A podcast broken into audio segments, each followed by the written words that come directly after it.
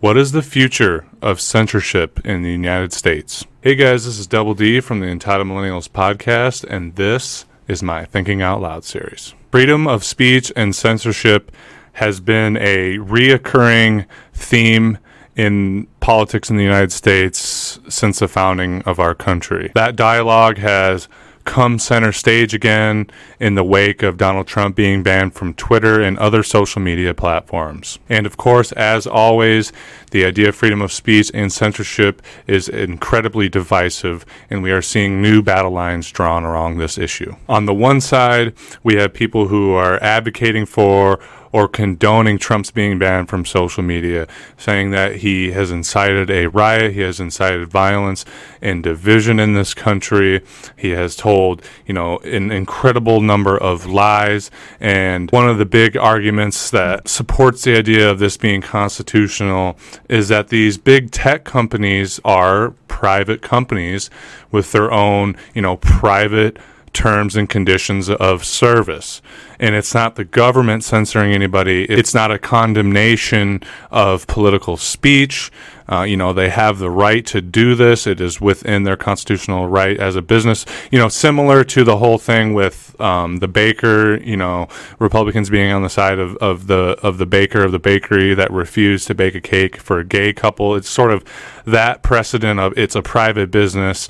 You know, they don't have to let anybody post anything that they don't want to um, as long as it, if it in, interferes with terms and conditions of service, they have every right to to ban somebody or restrict somebody's account. And then, of course, on the other side, you have the idea that you know these big tech companies.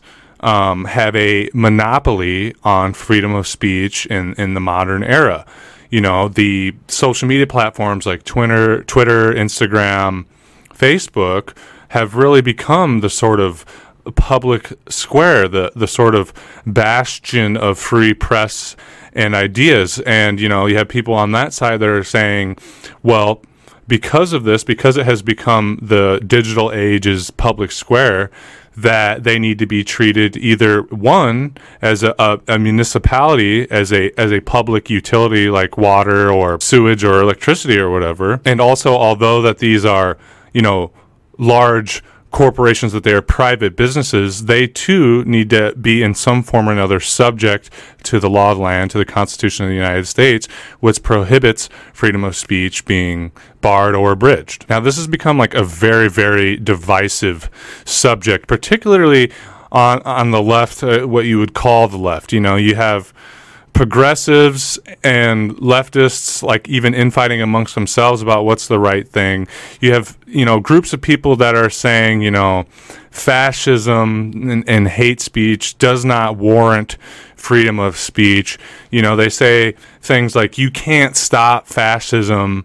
You know, you can't have a dialogue with fascism. You can't permit it. They need to be deplatformed. And you can make a case for that, I believe.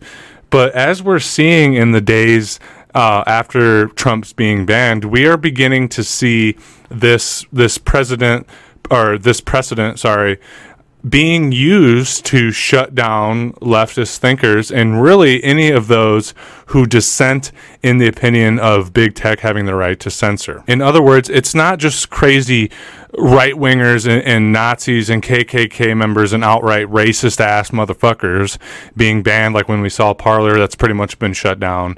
And, and we've all seen the crazy ass posts that were permitted on there. You know, it's not just racists and, and, and hate speech people being taken down, it's, you know, leftist activists. Uh, I believe there's a number of uh, prominent leftist activists and, and leftist voices which have been purged from Twitter.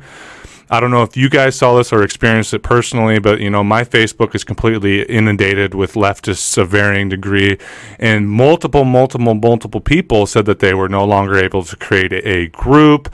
They had posts taken down, and apparently this was a measure taken by social media companies in order to prevent some kind of fiasco happening during the inauguration. They didn't want a repeat of the events of 1 6. And while you could make the argument that that's warranted, again, it sets a precedent that this is okay. Now, okay, yeah, it makes a little bit of sense to maybe have creating groups and, and certain things shut down during this time, especially after we just had this Capitol stormed, right? But now that they've shown that they can do this power and that it's okay and everyone kind of just lets it happen and you can suspect that the government kind of has its fingers in it and, and pushing these social media companies to do this.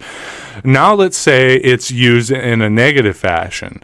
So now let's say the government you know goes full AWOL goes full ape shit and you know something happens and then they create martial law or they start i mean and i'm being you know kind of grandiose here or they start rounding people up uh, for political crimes or treason, and they use it as a real broad sense, and it's just outright, you know, fascism, like some Nazi shit.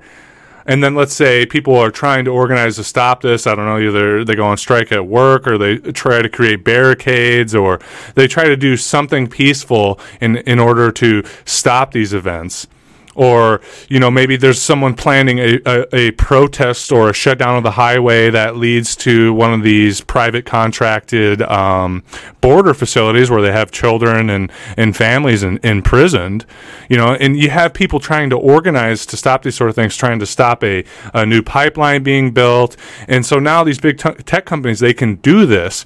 And the moment that the algorithm you know this artificial intelligence picks up on the fact that people are trying to organize and stop something they're trying to come in solidarity and organize in such a way as to put a wrench in the system, well, the AI could pick up on that and then automatically shut down all accounts or, or prevent accounts from having certain privileges that'll prevent any meaningful internet coordinated resistance to fascism. And that is the real issue here. And I don't think it's, you know, out of the realm of possibility or that I'm being conspiratorial or, or, um, or crazy to think that very realistically, these big tech companies, in conjunction with the government, knowing that their interests are all intertwined, will use this power in the future to shut down meaningful resistance to the status quo. And you know, it goes even it goes even further than that. We have seen a gradual inch- inching of censorship on the internet since since day one. You know, gr- when I was growing up, like a lot of us when we were growing up the internet really was a wild west. You could find anything and see anything and talk about anything. And of course, it makes sense to have some regulation on that. We don't need people getting on the internet to organize a lynching or a hate crime or an act of terrorism. But we are beginning to see the establishment, the status quo, really start to get its hands around the neck of free speech on the internet. I think it's quite clear that a lot of leftist voices get uh, left out of the algorithm boosts on platforms such as Twitter and YouTube. In the past, we've we've heard of leftists already getting banned from uh, Twitter, and as these artificial intelligence algorithms get more and more powerful, more and more fine tuned it's not unrealistic to see a world where although you're allowed to post, and we're already beginning to see this, mind you, although you're allowed to post, you know, any ideas that you have that dissent against the status quo or call for organizations or are trying to point out very re- real truths regarding injustice in this country and in the world, that your posts can be shadow banned, that they'll be prevented from going viral that other people who share them, th- that post will also be shadow banned. These artificial intelligence algorithms, and I'm no fucking AI expert, I'm no social media expert, but we're already beginning to see this happen. They can get these things fine tuned to the point where they can suppress any and all speech which interferes with the status quo, which interferes with the profitability of these massive tech companies. And a good instance of this, although it's a, lot more blatant than the sort of, you know, um, insidious, obscure form of censorship that I'm talking about, is in this example of a right wing voice uh, of something of reason being restricted. I believe it was Ron Paul's Facebook page was either taken down or restricted because he made some kind of post calling into question the power of big tech to censor Americans. In the past, we also seen uh, instances in this last election with Tulsi Gabbard. I believe she brought forth a civil lawsuit against Google because her political ads. Uh, and asked for donations and all of her social media networking stuff. It, it was going into uh, Gmail's um, spam. It was going through uh, Gmail's spam filter, and she levied a lawsuit against that. That's another example of how they can censor leftist voices. And you know, a couple of weeks ago, I was reading some article. It was titled, um, it was titled something like podcasts, the blind the blind eye where extremism is allowed to develop. And they were talking about in this article how the existence of podcasts and the existence and the fact that there's so many podcasts and them being more of a long form um, medium where they go on for an hour or two or sometimes even three hours that because of that algorithms aren't strong enough or are unable to pick up on you know radical or or dissident thought or fake news, as it were. And then just a few days ago, I believe there was some sort of guest on, I believe it was MSNBC. I'm sure you've heard this from either like Jimmy Dore or Kyle Kulinski, who went on you know, MSNBC and was calling for podcasts for a new algorithm or for podcasts to be censored in the way that the algorithm works for YouTube and other social media giants. And while now we can make a case for, you know, Donald Trump being censored because of the things that he said that in, incited violence, quote unquote. And we can make a case for brazen hate speech and calls for violence to be censored. We really are on the precipice of this, you know, slippery slope of censorship, especially around the idea of things like fake news. Okay? What constitutes fake news? Is fake news something that can be, you know, factually disproven with, you know, even the whole fact checking movement? Every other thing you see now, there's a fact check on it, which to me is, uh, you know, I don't know, like how is that is that right? Like, how do we know that the fact checkers are actually checking facts, or are they just using this new algorithm and this power of censorship to quell any dissenting voices. You know, what is a radical idea? What is radical or extremist speech? I believe in the United States, uh, myself uh, being a self acclaimed socialist or communist, that's, you know, I want certain industries to be nationalized. I want workers' co ops. I don't think corporations should have the power that they have and that workers should own the means of production. That's my genuine belief in my heart that I feel to be uh, a moral truth. But in, in, the mainstream media and, in mainstream political ide- uh, ideology and discussion in this country, I'm radical. If I'm radical, does that mean that YouTube has a right to take my channel down? Does that mean that my posts on Twitter, Instagram, and Facebook, being a radical, being an extremist uh, line of thought, should be shadow banned or outright banned in general? Because I am radical, because I am a socialist or a communist, do I not have a right to freedom on speech on the digital forum? These are the questions we are being faced with that are coming out of the ban of Trump. I think all of us wanted to see Trump off of social media because he's a fucking loon and he and he says ridiculous, sh- lambastic shit and just outright lies. And all politicians lie, but we know the way in which Donald Trump lies on the next level. We all wanted to see him gone. We all wanted to see him gone. But this is how this works. They start with a motherfucker everybody hates. They take Alex Jones off, and you can argue yes or no on that. Then they take Donald Trump off, you know, and then they start doing a little bit more to a little bit more reasonable people. Oh, they take Ron Paul off because he's just a crazy old man that believes in limited government. And then they take Double D down because he's calling for the redistribution of wealth and workers to own the means of production because that's radical. That infringes on private property rights. Now, look, I'm not pretending to know what's right or wrong. I'm not pretending to know what the future will look like. But I think we are seeing enough of a trend towards censorship and, and the control that these big tech agencies have that we should be very realistically concerned, not just about our privacy, as has obviously been an issue in, in the past and still is, them selling our data and stuff like that, but we should be very realistically concerned that as concerned Americans who want to enact changes one way or another in this country, that our voices will be suffocated or outright banned from the airways in the 21st century.